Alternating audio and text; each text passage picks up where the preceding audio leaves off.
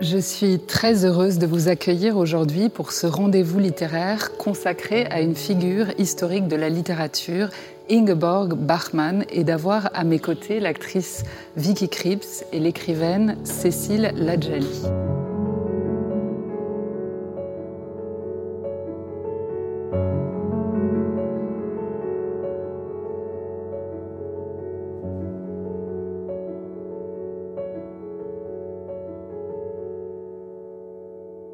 Vicky, tu es actrice et tu as récemment joué le rôle d'Ingeborg Bachmann dans le film de Margaret von Trotta, Voyage dans le désert, librement inspiré par les dernières années de la vie d'Ingeborg Bachmann et de sa relation avec l'écrivain Max Frisch.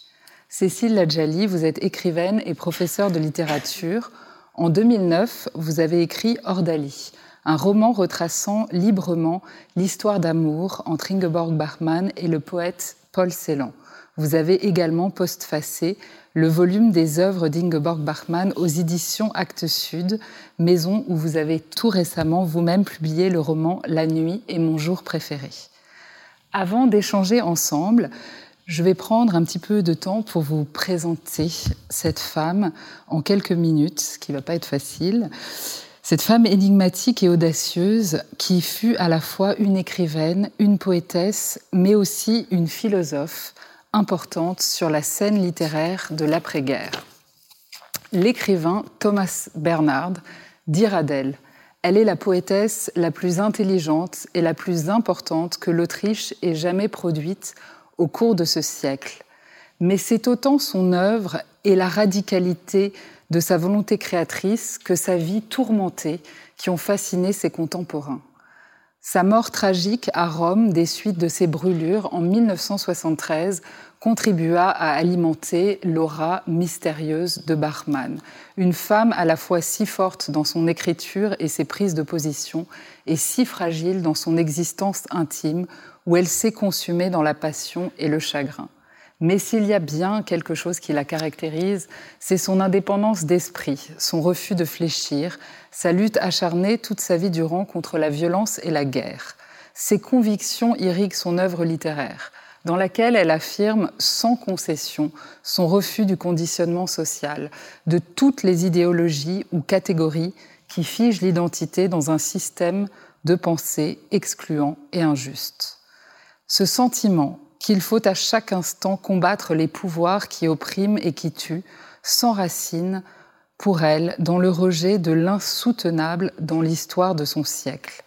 Elle fait partie de cette génération d'écrivains dont l'enfance a été saccagée par le nazisme, et elle n'a eu d'autre choix que de porter un regard lucide et désabusé sur le monde, hantée par la crainte que le passé ressurgisse dans le présent.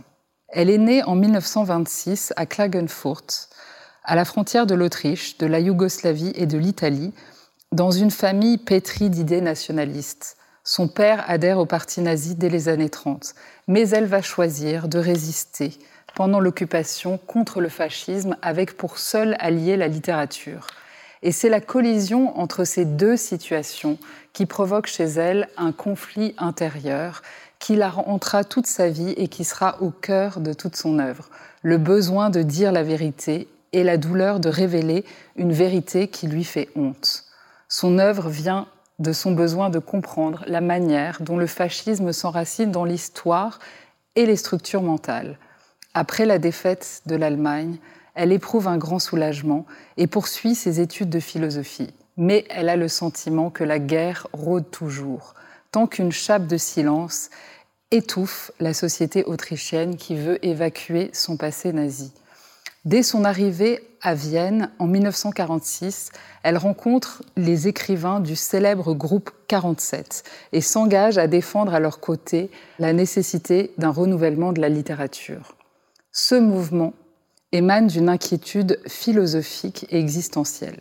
Comment continuer à écrire et à parler en allemand alors qu'on a été dépossédé de sa langue, alors qu'elle a été au service d'un appareil de propagande et de mort.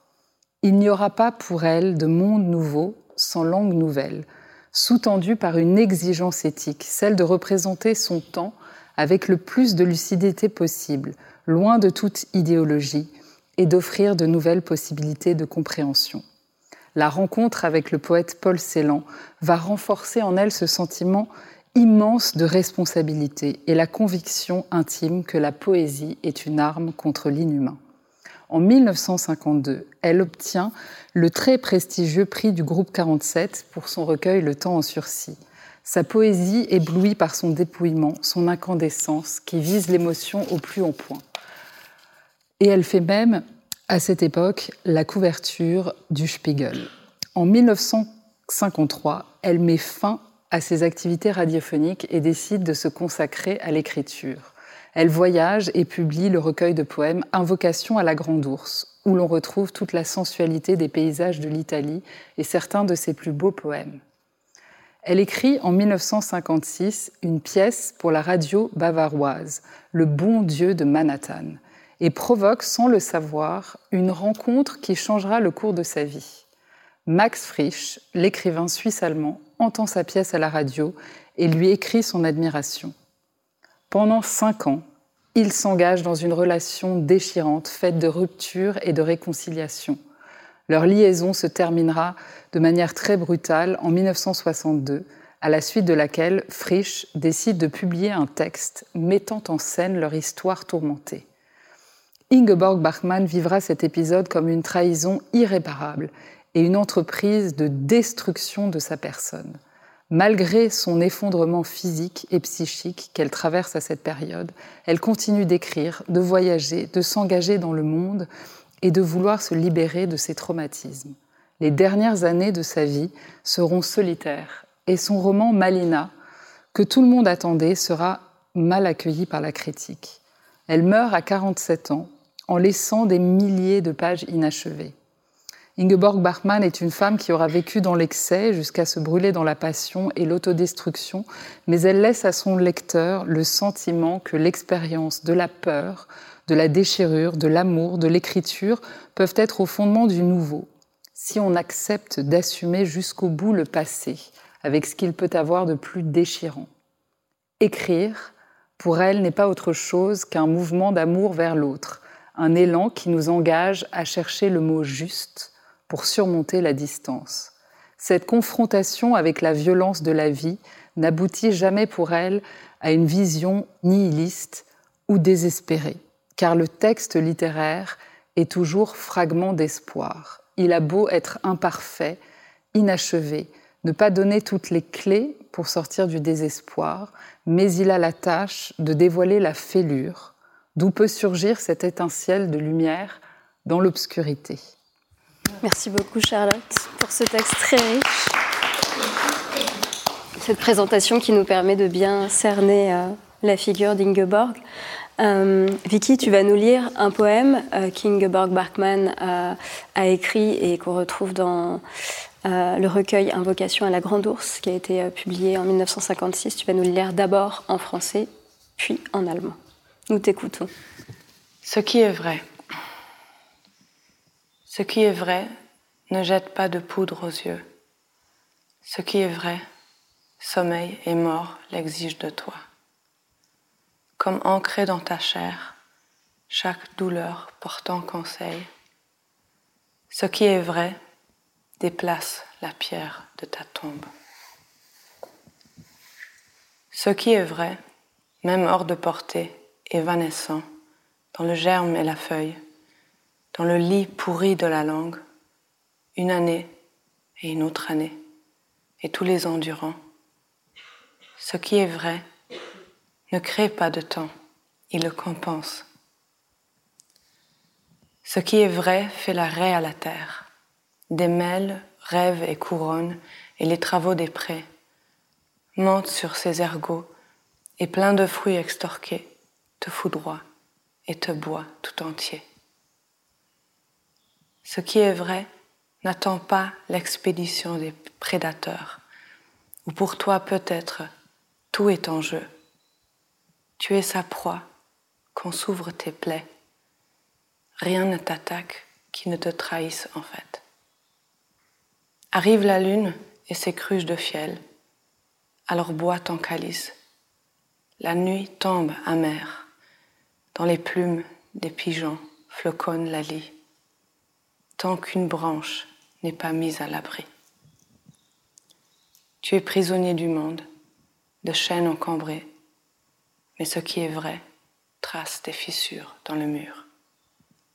Tu veilles et guettes ce qui est juste dans l'obscurité, tourné vers l'issue inconnue. Ouh, ok. Was ist? Was ist, streut nicht Sand in deine Augen. Was wahr ist, bitten Schlaf und Tod dir ab. Als eingefleischt von jedem Schmerz beraten, was wahr ist, rückt den Stein von deinem Grab. Was wahr ist, so entsunken, so verwaschen, in Keim und Blatt, im faulen Zungenbett, ein Jahr und noch ein Jahr und alle Jahre. Was wahr ist, schafft nicht Zeit, es macht sie wett. Was wahr ist, zieht der Erde einen Scheitel, kämmt Traum und Kranz und die Bestellung aus, es schwillt sein Kamm und voll gerauften Früchten schlägt es dich und trinkt dich gänzlich aus. Was wahr ist, unterbleibt nicht bis zum Raubzug, bei dem es dir vielleicht ums Ganze geht. Du bist sein Raub beim Aufbruch deiner Wunden. Nichts überfällt dich, was dich nicht verrät. Es kommt der Mond mit den vergällten Krügen so trink dein Maß. Es singt die bittere Nacht. Der Abschaum flockt den Tauben ins Gefieder und wird nicht ein Zweig in Sicherheit gebracht. Du haftest in der Welt, beschwert von Ketten, doch treibt, was wahr ist, Sprünge in die Wand. Du wachst und siebst im Dunkel nach dem Rechten dem unbekannten Ausgang zugewandt. Merci, merci beaucoup Vicky.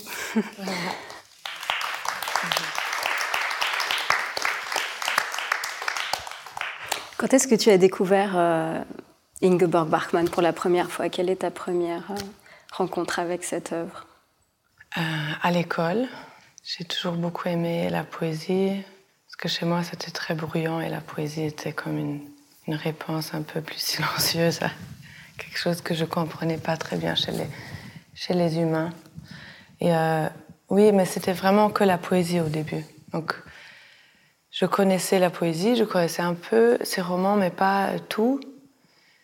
Et c'est quand j'ai fait le film que je suis vraiment tombée dans tout l'univers et tout ce qu'elle a, tout ce qu'elle a écrit. Elle a écrit énormément de choses. En fait, c'était quelqu'un de très euh, travailleur. Elle travaillait beaucoup. Elle écrivait beaucoup de choses sur beaucoup de choses. Mhm. Euh, donc, à l'occasion du film de Margaret Van Trotta, Voyage dans le désert, que tu as tourné, euh, qu'est-ce que tu as beaucoup lu, Ingeborg Bachmann? Qu'est-ce qui t'a le plus touché dans son œuvre? Est-ce qu'il y a quelque chose qui t'a particulièrement interpellé?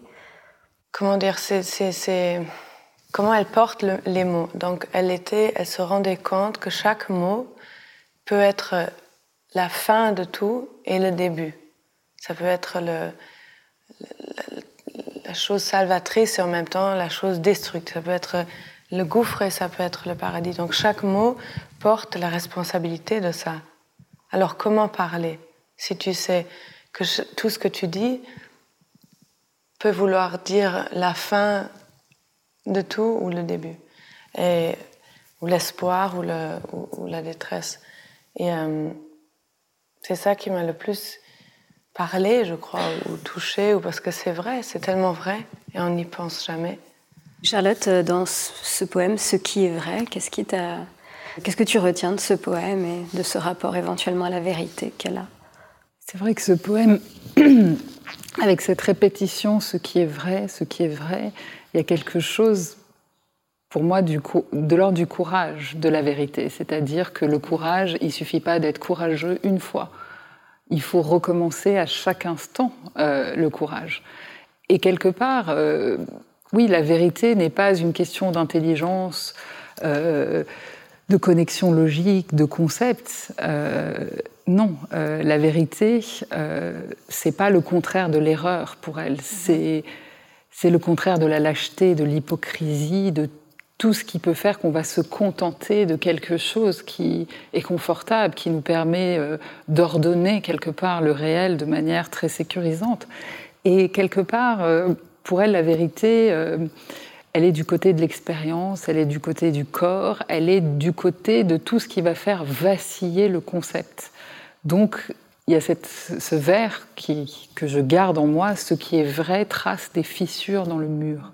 C'est une image très forte, mais la vérité est du côté de la fêlure, de la fissure, dans ce qui vient fracturer les représentations confortables qu'on peut avoir. Et elle cherche la fêlure dans le langage aussi, dans l'ambiguïté entre les mots.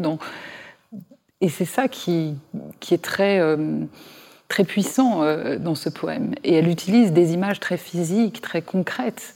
Euh, et donc elle va quelque part, parce qu'elle a beaucoup étudié la philosophie, donc elle a beaucoup étudié les concepts, et elle dit toujours, euh, oui, c'est bien beau les constructions logiques, mais quelque part, qu'est-ce que la peur? La peur, l'effroi, c'est ce qui te prend les tripes, euh, qui tout s'effondre à ce moment-là. Et, c'est ça le courage, c'est ça que le courage qu'elle avait, c'est le courage de dire que la vérité, c'est l'erreur comme tu dis, essayer à nouveau, à nouveau, mais parce que je sais que je vais, je vais tomber dans l'échec, je sais que je vais pas y arriver, mais je, je le refais, je recommence, je recommence. Je crois dans, elle croyait dans l'utopie, elle croyait dans, dans, le bien, même si le monde lui montrait l'opposé. Mais je crois que là-dedans, elle était pour ça courageuse, parce qu'elle était humaine, de, elle était courageuse de sa propre humanité. Ok, je suis humain, je fais des erreurs, même si philosophe, je comprends tous les concepts et je pourrais m'enfermer dans les structures. Cécile Ladjali, vous avez écrit un texte sur Ingeborg Bachmann, Une face à ses œuvres aux éditions Actes Sud, et vous rappelez dans ce texte qu'elle a euh, a prononcé un discours qui s'appelle On peut exiger de l'homme qu'il affronte la vérité. Pourquoi un tel, euh, un tel euh, acharnement de sa part à la recherche de la vérité, vous qui la connaissez si bien Parce qu'elle a la, certitude qu'elle est euh, l'enfant du mal et que tout reste euh, à réinventer après, après Auschwitz. Elle, euh, elle est condamnée par l'aporie, c'est même pas une aporie, c'est un, un, postulat nihiliste que, lance Théodore Adorno, le grand philosophe du langage, en 49. Il dit que écrire un poème après Auschwitz, c'est barbare. Alors c'est quelque chose de vertigineux et difficile à comprendre, mais ça, signifie que rechercher la beauté, l'euphonie, en poésie et dans les arts, quels qu'ils soient, la musique, la peinture, la littérature, c'est incongru, c'est dégoûtant, parce que l'art, son but, depuis euh, la nuit des temps, depuis que l'art existe, c'est de viser la beauté. Et euh, au milieu du XXe siècle, le grand rêve des Lumières, des Aufklärung, hein, qui signifiait que plus on allait avancer dans le temps et plus les hommes allaient être humains, bons, heureux, parce qu'ils seraient de plus en plus savants, forts des livres et des poèmes inventés, eh bien, le milieu du XXe siècle bat en brèche ce grand rêve des Lumières. Parce que c'est dans le pays le plus, je vais mettre des guillemets, mais le plus civilisé au monde, le pays de Kant, de Goethe, de Schelling, de Hölderlin, que s'organise la barbarie la plus épouvantable. Et donc, on ne croit plus, c'est l'ère du soupçon, on ne croit plus au pouvoir des mots, de la littérature, et, et on se dit parfois qu'il vaut mieux peut-être choisir le silence. Et elle, elle sait qu'elle a cet héritage-là, l'héritage qui se situe dans la langue, la langue allemande, qui est la langue de sa famille, la langue de l'amour d'une certaine manière, mais aussi la langue d'Adolf Hitler. Et pourtant, à grands coups de pelle-bêche littéraire, elle va reconstruire l'espoir avec ses amis du Club 47 et avec son amant. Moi, celui que je préfère, c'est Paul Celan, juif roumain, rescapé de l'Holocauste, dont elle tombe éperdument amoureuse à la fin des années 40. Cette histoire d'amour va être très compliquée, mais Ingeborg Bachmann, c'est le travail avec la langue et puis faire fusionner les contraires, faire que l'impossible advienne. Une fille de nazi amoureuse, éperdue d'un juif rescapé de l'Holocauste. Et euh, il y a dans le poème que Vicky vient de lire, à la fin, euh, une, alchimie, une poétique qui est très célanienne. Il y a quelque chose qui, qui ressemble à Célan parce que tous les deux se nourrissaient l'un l'autre énormément. Et quand vous dites toutes les deux, Charlotte et Vicky, qu'il y a quelque chose dans la création de pas du tout intellectuel, elle était immensément savante, mais quelque chose de viscéral et de très très physique. On le ressent plus que jamais dans, dans les poèmes, parce que la poésie, c'est un art de la musique, du rythme, de l'image. Et il y a quelque chose de pas pensé dans ce que Vicky vient de nous lire, mais quelque chose d'intuitif, de ressenti, de très... Euh, de très humain. Et ce qu'il y a de magnifique, et c'est ça la vérité de Berkman, c'est qu'à un moment, elle oublie les livres et elle fait un pari sur le langage. Et elle arrache les, mots à la nuit. Mhm. Vous avez écrit euh, un magnifique roman qui retrace donc justement l'histoire d'amour entre Ingeborg Bachmann et Paul Celan, qui s'appelle Ordali. Euh, et dans ce roman, on, entre euh, à travers euh, le regard d'un cousin amoureux euh, d'elle, on entre dans sa vie. Quel est en fait l'aspect de sa personnalité que vous, avez plus voulu mettre en valeur dans, ce livre? Elle avait la maladie de l'espoir. Hein. Elle, y croit. Elle, croit au pouvoir de la littérature. Elle a été profondément marquée par l'entrée des, des, des, nazis en 1938 dans Klagenfurt. Euh, là, le choc est là et elle dit que c'est le soleil, c'est les livres, c'est euh, Rilke, c'est euh, Baudelaire euh, le français qu'elle est en train de lire, qui vont la sauver euh, euh, du carnage. Et elle, elle y croit éperdument. Et parallèlement à cette foi qu'elle place dans les mots et les livres à, inventer pour demain, il y a aussi la foi qu'elle place en, l'amour et à la rencontre avec l'autre. Pour elle, l'écriture, c'est un mouvement vers l'autre. Il n'y a pas de, de poème qui ne soit amoureux chez elle. Tous les poèmes, tous les romans qu'elle écrit, ils sont tendus vers la personne de Paul Celan. Et tous les deux s'écrivent et se, répondent de livre en livre. Et ça, c'est absolument fabuleux. Euh, on, le, on, le, constate aussi, on peut le vérifier dans leur correspondance euh, qui a été publiée au Seuil, euh, Le temps du cœur, hein, c'est comme ça que c'est traduit en français. Et on, voit bien qu'ils ont, ont été séparés parce que Paul Celan était marié. Euh, donc c'était un amour adultère, euh, elle lui offre un livre pour se consoler. Et euh, le baume de Ingeborg Bachmann, c'est la, littérature. Alors Ingeborg Bachmann avait une relation très forte aux autres, à l'extérieur, et un de ses thèmes de prédilection, c'est l'amour, l'amour-passion. dans ses romans, et notamment dans, Malina, son grand roman, euh, elle décrit les rapports de couple et aussi la difficulté des rapports de couple dans les années 50, euh, 60. Elle n'est pas la première hein, à, en parler, des rapports qui peuvent être des rapports de domination aussi, des rapports euh, où la violence peut entrer en ligne de compte. Qu'est-ce qui fait que parmi euh, les écrivaines de cette époque, elle en parle d'une manière particulière? Quelle est la tonalité de d'Ingeborg Bachmann quand elle parle de cette question du couple? Elle n'est peut-être pas dans la dialectique euh, classique masculin-féminin qui euh, fatalement aboutit à l'affrontement. Elle est dans l'effacement des genres. Elle est dans cette sublime poétique, qui m'obsède hein, depuis que j'écris, de l'androgyne. Euh, le neutre en allemand permet beaucoup de choses aussi. Vicky en parlerait 10 milliards de fois mieux que moi. Euh, et dans la relation entre Ivan, le héros euh, de, Malina, et moi, Ich, à un moment donné, il y a vraiment une fusion.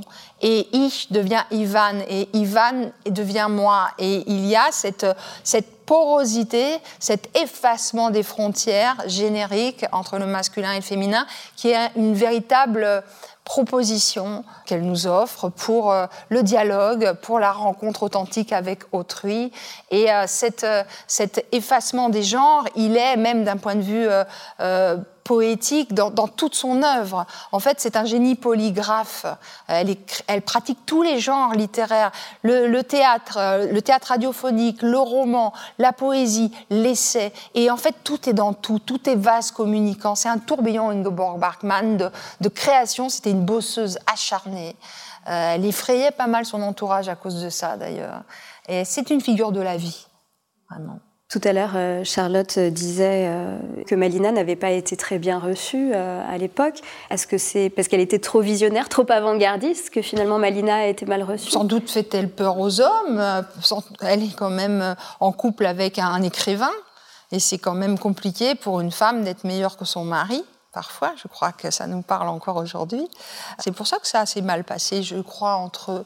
Vicky connaît mieux la partie euh, biographique avec Max Frisch que moi, mais je pense que Max Frisch a été un peu, peut-être pas jaloux, mais oui, pas, pas seulement lui, je crois que pour tous les hommes. Euh, euh, famously, Reich Ranitzky, il a, il a dit de elle que la fille, il l'appelait la fille, das Mädchen, ce qui est presque la petite fille, que la fille aurait euh, plutôt dû continuer à écrire des, poèmes et pas des, livres.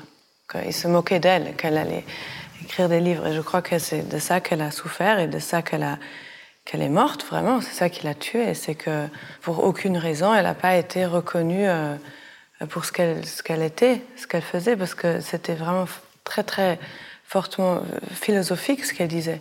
C'est pas, pas du tout juste de la belle poésie. Et euh, je crois que c'est Max Frisch, mais aussi tous les hommes autour d'elle, elle a vécu avant son temps. Elle n'a pas, pas, eu le droit d'être aussi brillante qu'elle était et en même temps porter des robes et mettre du rouge à lèvres, mais en même temps euh, pas vouloir être juste une femme. Elle a écrit un autre roman inachevé, cette fois-ci, qui s'appelle Franza. Euh, le film de Margaret Eventrota euh, s'inspire largement de, ce texte.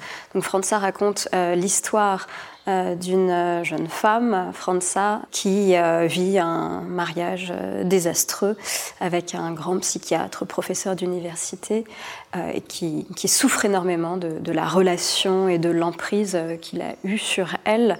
Est-ce que tu peux nous lire un extrait de Franza, Vicky, s'il te plaît?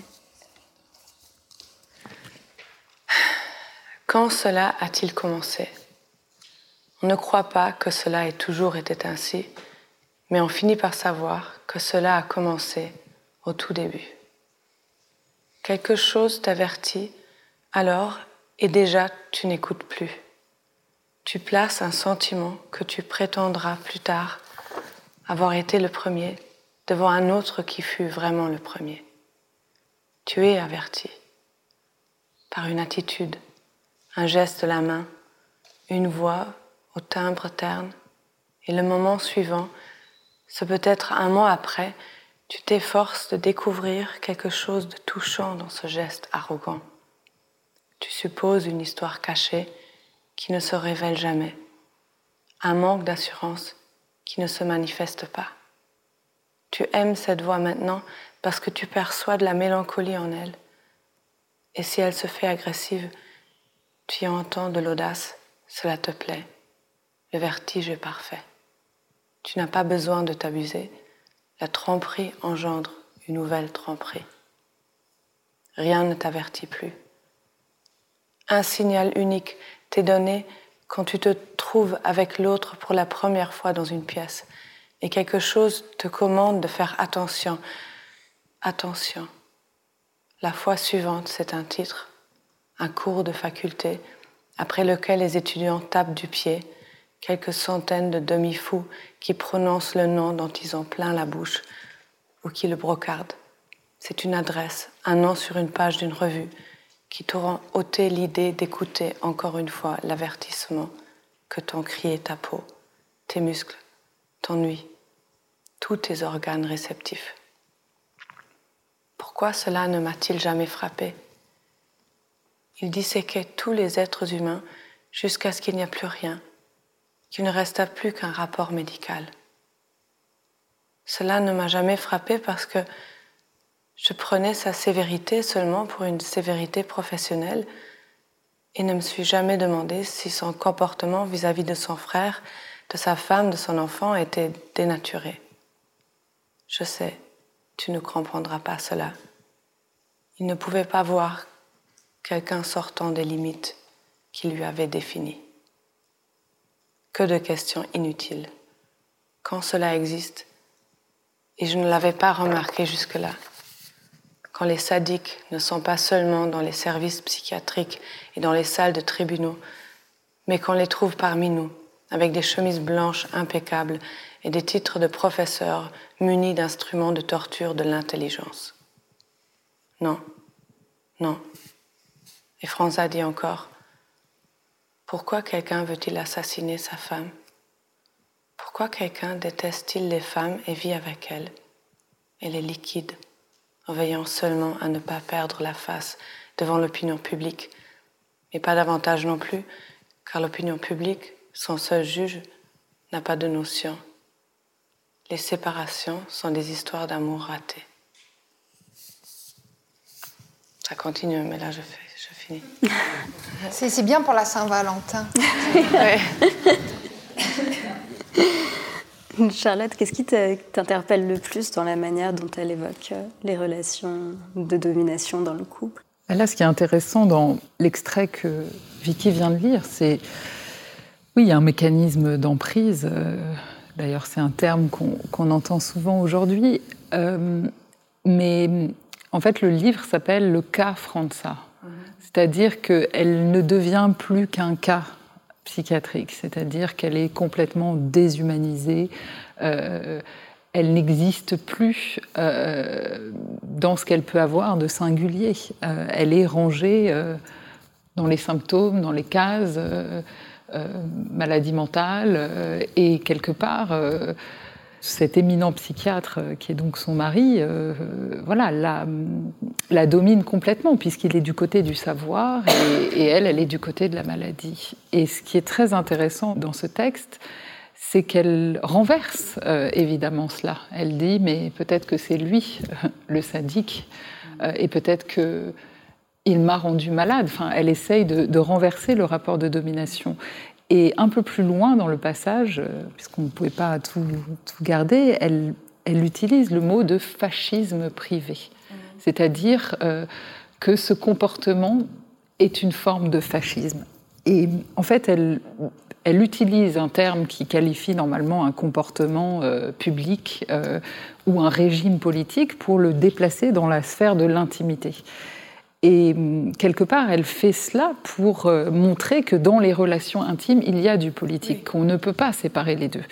Et ce qui la tourmente à cette époque-là, c'est que le fascisme est terminé au sens du régime politique, mais la guerre continue. C'est ce qu'elle continue d'expliquer, parce que le fascisme, c'est aussi un fonctionnement de la conscience, une manière de fonctionner qui vise à déshumaniser l'autre à ne faire qu'il n'existe plus au nom d'un idéal ou d'une théorie scientifique. Et ça, elle va vouloir montrer que dans les relations d'amour ou les relations intimes, il peut y avoir des rapports de force. Et pourquoi elle ne parvient pas à interpréter les signaux? Parce que dans le texte, elle dit je, je n'ai pas pu voir ce qui m'arrivait, mais elle perçoit quand même des choses, mais elle ne peut pas les interpréter, elle ne peut pas savoir exactement qui lui arrive parce qu'il y a cet argument d'autorité. C'est un éminent psychiatre qui est du côté de la science. Et c'est ce qui s'est passé dans, à cette époque-là aussi. C'est la science valide des thèses qui finalement donne euh, parfois euh, le droit de commettre des crimes. Et donc c'est très fort euh, quelque part ce qu'elle dit dans ce, passage. Ça me fait penser qu'en en fait elle, elle était aussi importante là-dedans, je crois, comme euh, Hannah Arendt qui a retourné euh, cette idée, et, parce que je sais que cette idée du fascisme privé, je pense que c'est la première fois en tout cas qu'il l'a formulée comme ça, et euh, que les, gens comme mes parents, ma mère par exemple qui était allemande, c'était un terme qui s'est introduit dans le langage des gens. Donc peut-être pas de tout le monde, mais je crois qu'elle a vraiment, comme Hannah Arendt, elle a aidé aux gens à réfléchir à, un truc euh, qui, est, qui, est, vrai. Elle, disait des choses très dures sur la société de l'époque. Quand à la fin du texte, elle dit les séparations sont des histoires d'amour raté, en fait, elle se moque de l'opinion publique pour dire bah non, justement, les séparations ne sont pas toujours des histoires d'amour raté, ce sont des histoires politiques aussi parfois. Euh, c'est-à-dire, c'est la société qui ne veut pas voir comment les femmes sont maltraitées, comment les femmes sont dominées. Et donc, euh, il y avait quelque chose chez elle aussi de, de, de trop avancé euh, en termes d'utopie sociale euh, qui faisait que ne l'a pas écouté. Que c'est, comme tu dis, les femmes ne sont pas écoutées, mais je crois pour elle, c'était toujours humain. C'était l'humain. C'est-à-dire qu'elle met en scène, elle met en scène beaucoup de femmes euh, sous emprise ou de femmes brisées. c'est sûr que Mais il n'y a jamais chez elle, en fait, euh, l'idée de dire d'un côté, il y a les femmes sous emprise et mm. les hommes euh, dominateurs. Pas mm-hmm. du tout. Mm-hmm. C'est-à-dire que, quelque part, oui, il y a dans la société à son époque un certain nombre de facteurs qui vont peut-être donner des arguments d'autorité plus facilement peut-être à des positions masculines, parce que c'est des positions de pouvoir mais elle ne dit jamais, euh, voilà, qu'il y a une frontière entre les deux, parce qu'elle le dira souvent. Je suis aussi parmi ces hommes que j'accuse. Elle se, l'inhumain, tout le monde en est capable, et c'est pas une question euh, de différence entre les sexes. Enfin, je veux dire, il faut bien faire attention parce que c'est des textes parfois qui sont, qui peuvent être à charge contre les hommes, mais il y a toujours ce jeu aussi, euh, puisqu'elle se cache parfois dans les personnages masculins, où elle dit je suis le personnage masculin aussi. Et donc euh, c'est ça qui est très, très intéressant aussi euh, dans sa posture. Elle est très très honnête, et puis elle est courageuse, elle, elle se ne se place jamais dans une position victimaire, elle se plaint pas, elle propose des solutions. Elle sait que c'est complexe, qu'il va falloir du courage, mais mais elle avance grâce aux mots, grâce au langage. Et euh, Anna Arendt, oui, c'est très important aussi pour, euh, pour euh, Ingeborg Bachmann, cette notion dans la crise de la culture euh, de Anna Arendt, euh, la banalité du mal, c'est exactement ce que tu décris, Charlotte, avec cette, ce déplacement du principe de domination euh, euh des, nazis, mais dans, dans, la sphère privée. Oui, c'est très actuel. Aujourd'hui, on banale, voit on, comment... On a en amour un dominant, un dominé, et, et, ça peut conduire à, à, la, à la, mort, hein, ou à la disparition. Cécile Ladjali, euh, vous avez parlé dans un des textes que vous avez écrit sur elle euh, du fait qu'elle était prisonnière de sa féminité. Euh, qu'est-ce que, qu'est-ce que vous, vouliez dire par là? Euh, Peut-être ce que l'on disait tout à l'heure, elle était euh, la, petite fée hein, qui devait euh, écrire exclusivement des poèmes, ce qui est complètement idiot parce que la poésie, c'est peut-être de tous les genres littéraires le plus redoutable. Euh, on peut bluffer peut-être sur des centaines de pages, être un peu moyen par endroit dans un roman. En poésie, il faut être bon du début à la fin parce qu'on n'a pas le droit à l'erreur. Donc bon, je ne sais plus qui disait, c'était c'était Frisch. Non, mais ils l'appelaient tous euh, la, fille. petite fille.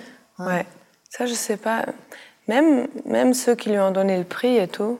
Oui le groupe. Euh, mais ce côté patriarche, patriarche. Oui, c'était malgré eux. C'était pas non plus méchant. C'était juste, c'était comme ça. Ça existe encore aujourd'hui. Je sais pas s'il y a des femmes qui écrivent dans la salle, mais on a toutes eu notre euh, papy gâteau qui nous a dit, ma petite, je vais t'expliquer comment tu dois faire pour écrire. Hein. Mais tu vois, euh, ça, oui. là, on a, on a tout ce qu'on dit. voilà, et, euh, et donc c'est cette féminité euh, qu'elle ne déteste pas au départ. Hein, euh, elle, elle, elle s'en méfie, étant donné le regard que les hommes portent sur elle en tant que, que femme. Donc c'est pour ça qu'elle va effacer les frontières du genre par moment et jouer à être homme. Et à... Mais encore une fois, elle, elle défend le genre humain. pas que les femmes contre les hommes. Elle n'est pas du tout misandre. Hein, ce qui est peut-être l'écueil dans lequel un certain féminisme peut tomber aujourd'hui. Hein, parce que la, la, lutte pour les droits de la femme, euh, on va, et la guerre même, on va la remporter aux côtés des hommes. On a besoin d'eux.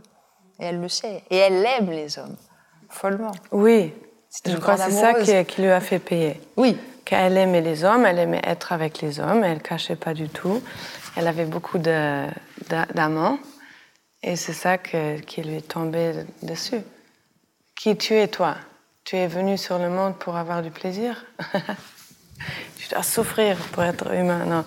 Mais c'est ça, au fond. Et le plaisir des femmes, ça fait tellement peur aux hommes. Vicky, donc, euh, tu as joué euh, dans ce film euh, de Margarete Ventrota qui raconte donc l'histoire d'amour qu'a vécu Ingeborg Bachmann avec l'écrivain de langue allemande Max Frisch. comment as-tu abordé ce rôle?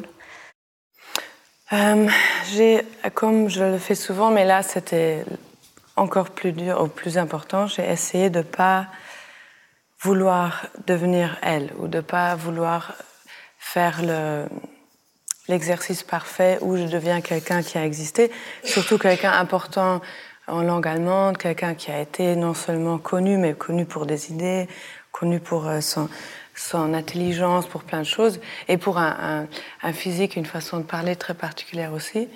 Donc je me suis dit, je ne vais pas essayer de passer des heures à, copier comment est-ce qu'elle marche, comment est-ce qu'elle parle, mais plutôt de trouver la clé pour moi personnelle à comprendre ou à débloquer qu'est-ce qui a fait qu'elle était comme elle était. Et ce que j'ai trouvé moi, c'était alors une fois c'était euh, la recherche de la vérité que, que je connais moi de moi-même aussi. Euh, qu'est-ce qui est vrai, qu'est-ce qui est juste, qu'est-ce qui est comment je sais que je suis honnête, de toujours vouloir être honnête et chercher l'honnête. Et par ça, sentir toujours les frontières, parce qu'on a l'impression tout d'un coup, moi en tout cas quand j'étais à l'école, tout de suite j'avais l'impression que tout le monde euh, ment, tout le monde fait semblant, personne n'est honnête. Et je me sentais très, très seule. Euh, donc, et que tout de suite tu as une frontière entre toi et, toi et les autres. Et euh, cette importance des mots que si tu te rends compte que chaque mot que tu dis peut vouloir dire tout, tu peux plus parler. Et que quand elle parle, elle est dans une souffrance extrême de non seulement savoir, mais sentir l'échec et le, la salvation, comment dire, des mots. Et après, j'ai tout construit de, de là et surtout j'ai essayé d'oublier ce que j'avais construit et oublier ce que je pensais savoir. Donc j'étais beaucoup euh, très euh, tremblante euh, pendant le tournage et comme si la terre bouge un peu tout le temps. Mhm. Et donc tu as joué le rôle d'une femme amoureuse puisqu'elle était très amoureuse de Max Frisch. Ça a débuté comme une passion.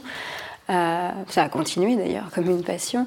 Comment toi tu perçois justement la manière dont elle décrit j'ai eu du mal à, à, tomber amoureux de Max euh, parce que je savais trop sur lui et aussi parce qu'on raconte beaucoup déjà à la fin.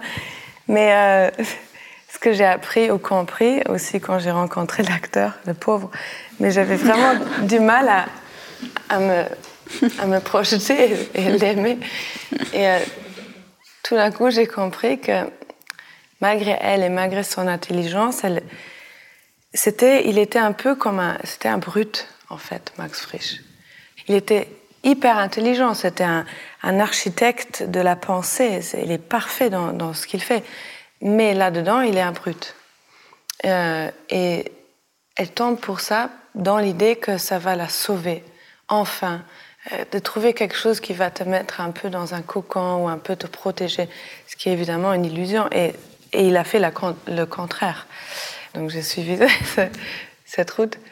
Ce qui était intéressant parce que j'aurais cru que moi aussi, euh, femme d'aujourd'hui, j'ai appris plein de choses et, je me sens émancipée et j'ai vu que si je vais là-dedans, ah oui, j'ai aussi envie de ça en fait. Une partie de moi aurait envie de, que quelqu'un euh, me protège.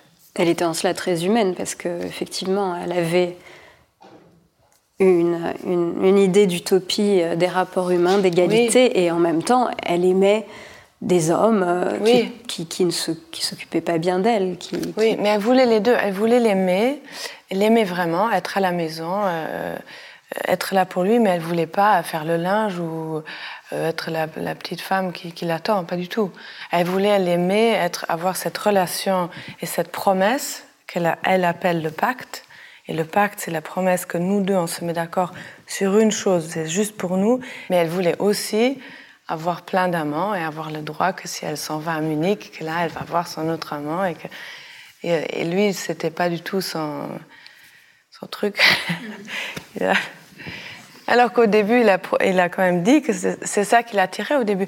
Parce que lui, il a eu un mariage avec un enfant et une femme, très, tout très, très conservatif, et qu'il a quitté pour elle, ou avant de le rencontrer, je crois qu'il l'a quitté, je ne sais pas. En tout cas, il savait de quoi il s'agit et il a quitté ça pour la liberté euh, de l'esprit et tout. Donc il a, il lui a menti aussi un peu. Ah, c'est comme Valmont et Merteuil hein, dans les liaisons dangereuses. Au départ, on est libre, on est libertin, et puis à un moment, ça, ne leur plaît plus du tout. Ça euh, Ça marche pas en fait. Peut-être une question intéressante aussi, c'est de se demander, euh, quand on est artiste, est-ce qu'on peut être amoureux? Parce qu'il y a souvent aussi euh, une contradiction entre euh, la condition de l'artiste, qui est la liberté, l'autonomie, la souveraineté, et l'amour, où on est dépossédé de sa souveraineté finalement, où il n'y a pas des questions de mérite ou de justice qui entrent en compte. Et... Il ne faut pas être en couple avec quelqu'un qui fait le même métier que nous. Moi, je vis pas avec un écrivain, donc tout va bien. Mais l'amour, c'est un moteur euh, incroyable. Et puis l'amour, c'est pas forcément l'amour de l'amant, ça peut être l'amour euh, de l'autre. Ça peut être. Euh, moi, j'ai éperdument besoin de l'autre, mais je pense pas forcément à mon amoureux. Je pense aux gens qui, lisent nos livres, qui voient nos films. S'il n'y a pas de rencontre, s'il n'y a pas de dialogue, l'œuvre d'art est une coquille vide. Elle n'acquiert sa légitimité euh, que, et sa vie que par le souffle euh, d'un lecteur, d'un spectateur. Euh, ça reste l'être morte, sinon, je pense. Donc oui, j'ai besoin d'amour, oui. Oui, mais c'est vrai que cet amour-là peut être, comment dire, un danger pour l'autre. C'est-à-dire qu'on a toujours une relation amoureuse avec quelque chose qui est hors de là, on, donc c'est pas dans le salon, dans la cuisine, mais c'est euh, mon film, mon, mon, personnage, vraiment la relation d'amour que j'ai avec avec le, médium film. C'est quoi faire un film? Et c'est les spectateurs, et c'est pas seulement parce qu'ils vont aimer ce que je fais. C'est pas ça. C'est être amoureux de ce moment de rencontre entre ce que je fais et l'autre qui reçoit ce que j'ai fait. Et qu'est-ce qui va se passer, bien ou, mauvais, mais et c'est vrai que ça, c'est un, ça c'est spécial pour, pour, avoir une relation, d'accepter qu'il y a toujours cet autre amour qui est tout aussi vrai et vivant, même s'il n'est pas là dans la pièce. Mm-hmm. Euh, Vicky, est-ce que tu peux nous lire un poème d'Ingeborg Bachmann qui s'appelle La bohème est au bord de la mer, qui est un de ses poèmes euh, les plus connus et peut-être les plus illustratifs de sa pensée. Donc, euh, à nouveau, une première fois en français, puis en allemand. Oui. La bohème est au bord de la mer. Si les maisons par ici sont vertes, je peux encore entrer dans une maison. Si les pans ici sont intacts, je marche sur un bon fond. Si peine d'amour est à jamais perdue, je la perds ici de bon gré. Si ce n'est pas moi, c'est quelqu'un qui vaut autant que moi. Si un mot ici touche à mes frontières, je le laisse y toucher. Si la bohème est encore au bord de la mer, de nouveau, je crois aux mers. Et si je crois à la mer, alors j'ai espoir en la terre. Si c'est moi, c'est tout un chacun qui est autant que moi. Je ne veux plus rien pour moi, je veux toucher le fond. Au fond, c'est-à-dire en la mer, je retrouverai la bohème. Ayant touché le fond, je m'éveille paisiblement. Ressurgissant du fond, je sais maintenant, et plus rien ne me perd.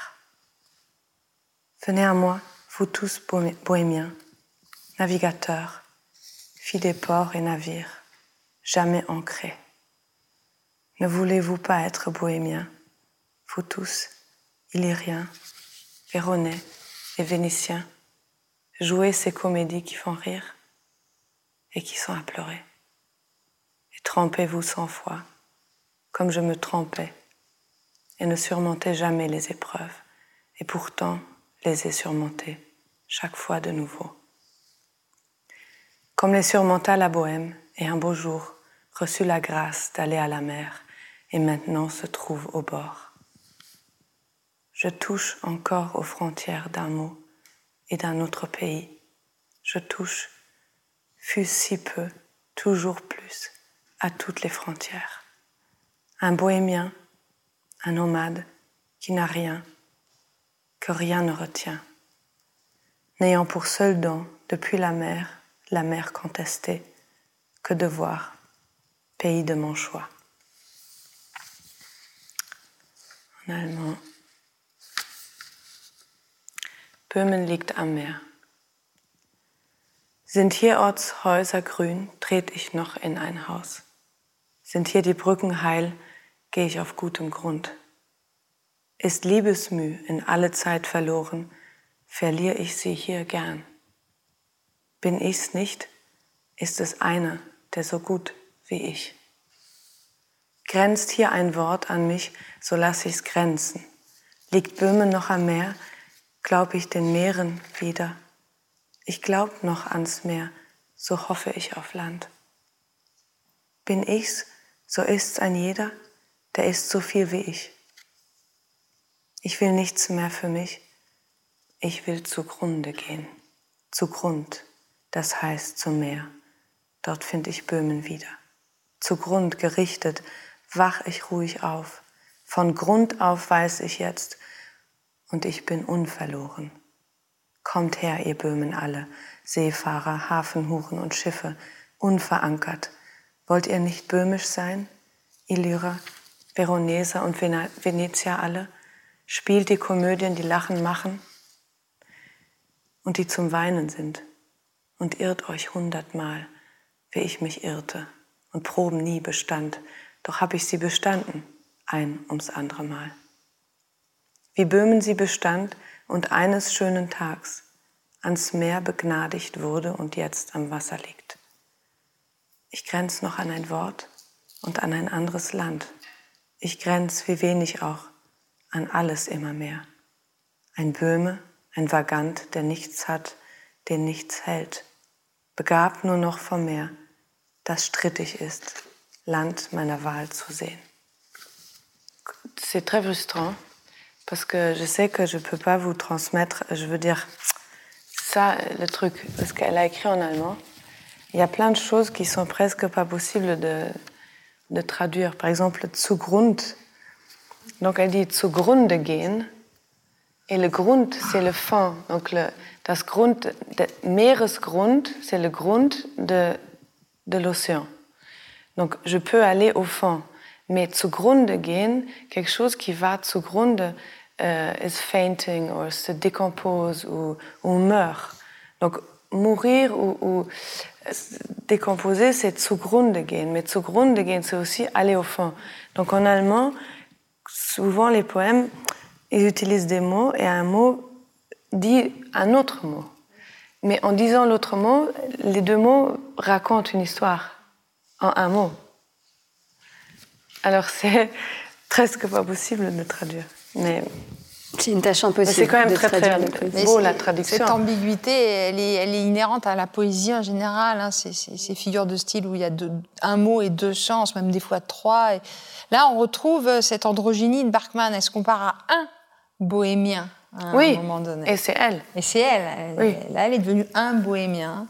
Et c'est le privilège des poètes que de pouvoir déplacer les frontières. Comme ça, euh, Rimbaud, dans Le bateau ivre, fait la même chose. Hein. Il déplace les continents, il crée des séismes.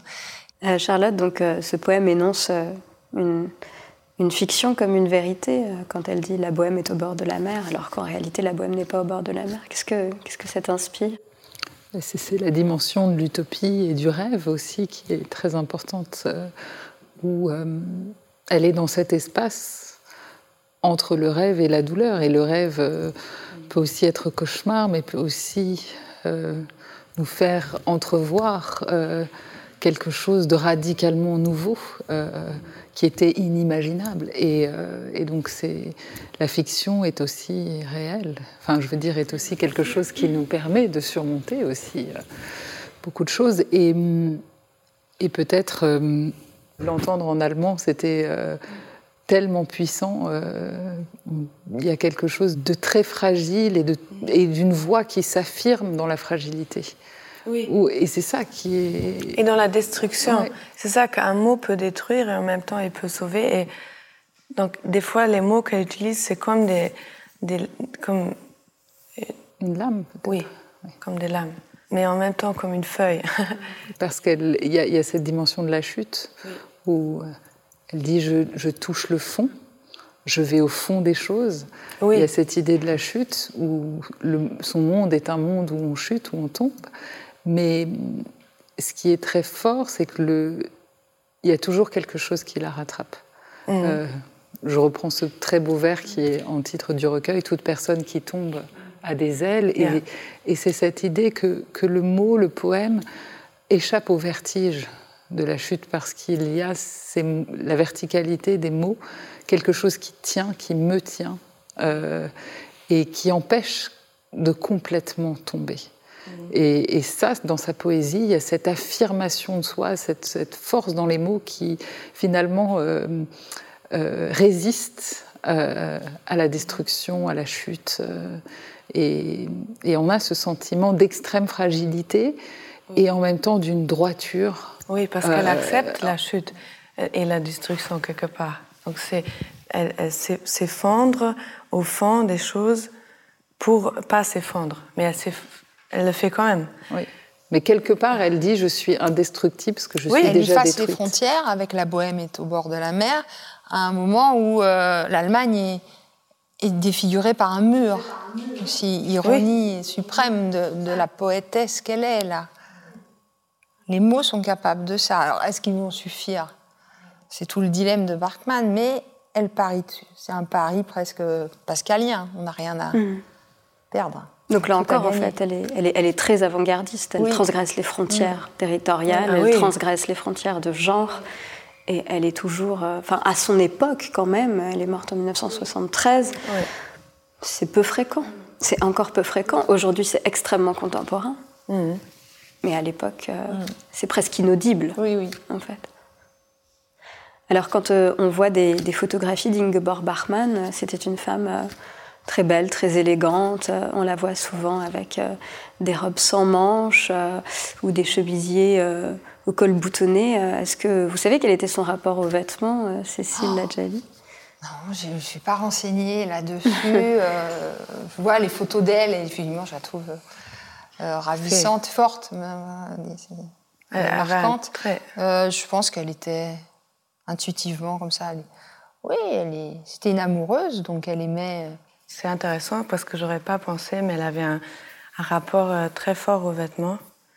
Euh, oui, vraiment. Et c'est Marguerite qui m'a dit, elle dit oui, tu as vu les photos, elle avait toujours un rouge à lèvres. Et, j'avais pas pensé. Mais après, c'est vrai qu'on a les photos qu'on a, donc on ne sait pas hmm. vraiment comment elle était tous les jours. Mais, de, mais sur toutes les surtout photos, de l'écrit, sur toutes les photos et sur comment elle a été décrite par mm. les gens de son temps.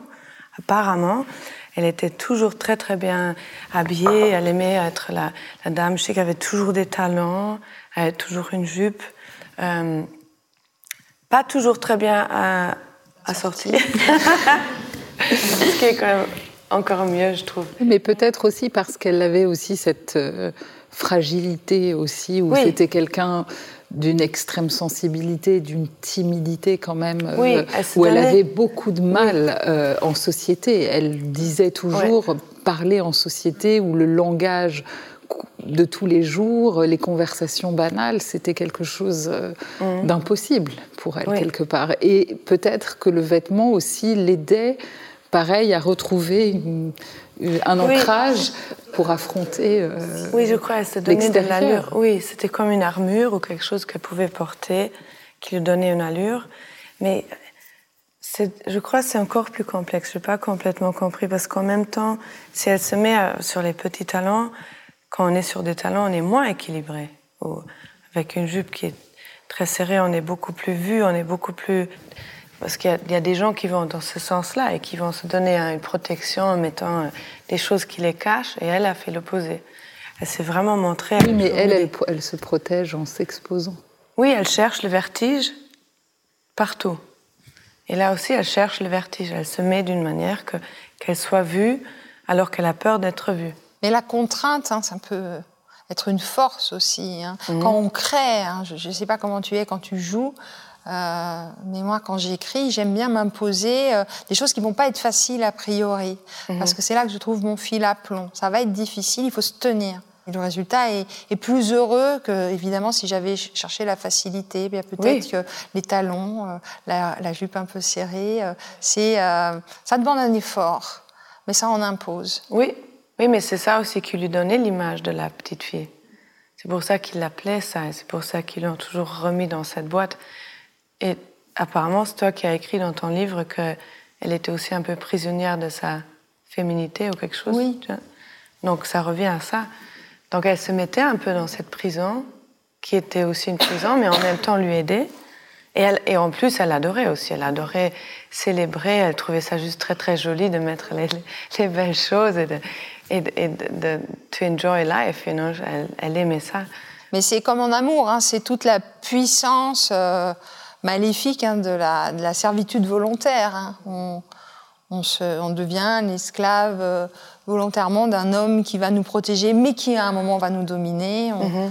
on sait qu'il faut fuir le féminin, mais on est féminine jusqu'au bout des ongles. C'est très bizarre, cette, mm. euh, ce choix là, de la souffrance. Mm. Et elle, elle a, elle a beaucoup souffert, Bartman, ouais. dans ses choix mais mmh. c'était aussi euh, une l'expression de sa liberté. Mais il y a une, un vers aussi très beau d'elle Je me tiens rayonnante devant les plus profondes abîmes. Et ouais. il y a cette idée. Exactement. Où elle reste euh, quand même toujours du côté ouais. de la lumière. Oui, c'est un poème de jeunesse qui s'appelle Profession de foi, où justement c'est une sorte de déclaration qu'elle fait au monde très jeune en disant qu'en quelque sorte, elle aura la responsabilité de se tenir droite devant, devant l'abîme toute sa vie. Donc, euh, et, et, pour finir, Vicky, euh, donc, euh, dans le film, est-ce que tu as porté ces robes? Est-ce que tu as apprécié porter ces ah. robes? Comment, comment ça s'est passé? Euh, Alors, c'était des, des, des, robes vieilles. euh, mais oui, c'est intéressant. Alors, normalement, je veux toujours juste jouer en pyjama. Ou le moins compliqué possible et juste être confortable et me concentrer sur l'histoire et le texte. Et euh, rarement, les personnages m'informent que qu'ils auraient besoin de vêtements ou souvent je dis mais si on trouve un truc qui est bien c'est bien ça suffit ou deux et ici euh, je suis arrivée au, au... j'entre dans cette pièce où il y avait toutes ces robes et ces chaussures et j'avais juste envie de les mettre tous c'est les premiers films que j'ai fait où j'ai dit euh, à la costumière oui tout ce que tu euh, me donnes, je vais mettre. Toutes les petites robes et toutes les, petites chaussures à talons. Et ça m'amusait tout d'un coup euh, de mettre ça, alors que normalement, je trouve ça chiant parce qu'on ne peut pas courir, on ne peut pas bouger comme il faut. Mais là, c'est la première fois que... Donc oui, donc j'ai pris plaisir de, de m'aventurer là-dedans. Et est-ce que euh, tu construis, ou ça contribue à la construction d'un personnage euh, les vêtements ou les costumes ah, qu'on oui, te propose? Oui. oui. déjà le tissu. Chaque tissu a un autre, euh, une autre énergie. Chaque vêtement a une histoire. Tu sais qui, où est-ce qu'il a été avant, comment il a été fait, qui l'a fait. Et su surtout quand, en tant qu'actrice, je mets souvent des, des vêtements qui, qui sont des, des, vieilles vêtements dans les stocks, qui ont beaucoup d'histoire. Et là, il y a un, vrai échange, je trouve. Moi, je le sens. Des fois, c'est un peu, ça me fait peur quand on met des vêtements justement d'avant-guerre ou de la guerre.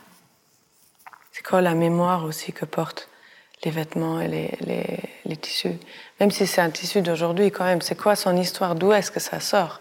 C'est pas tombé du ciel. Et donc, euh, moi, la première chose, euh, première fois où je rencontre le personnage, c'est quand je mets les, les vêtements. Merci beaucoup. Merci Cécile, merci Charlotte et merci Vicky pour cette très belle conversation.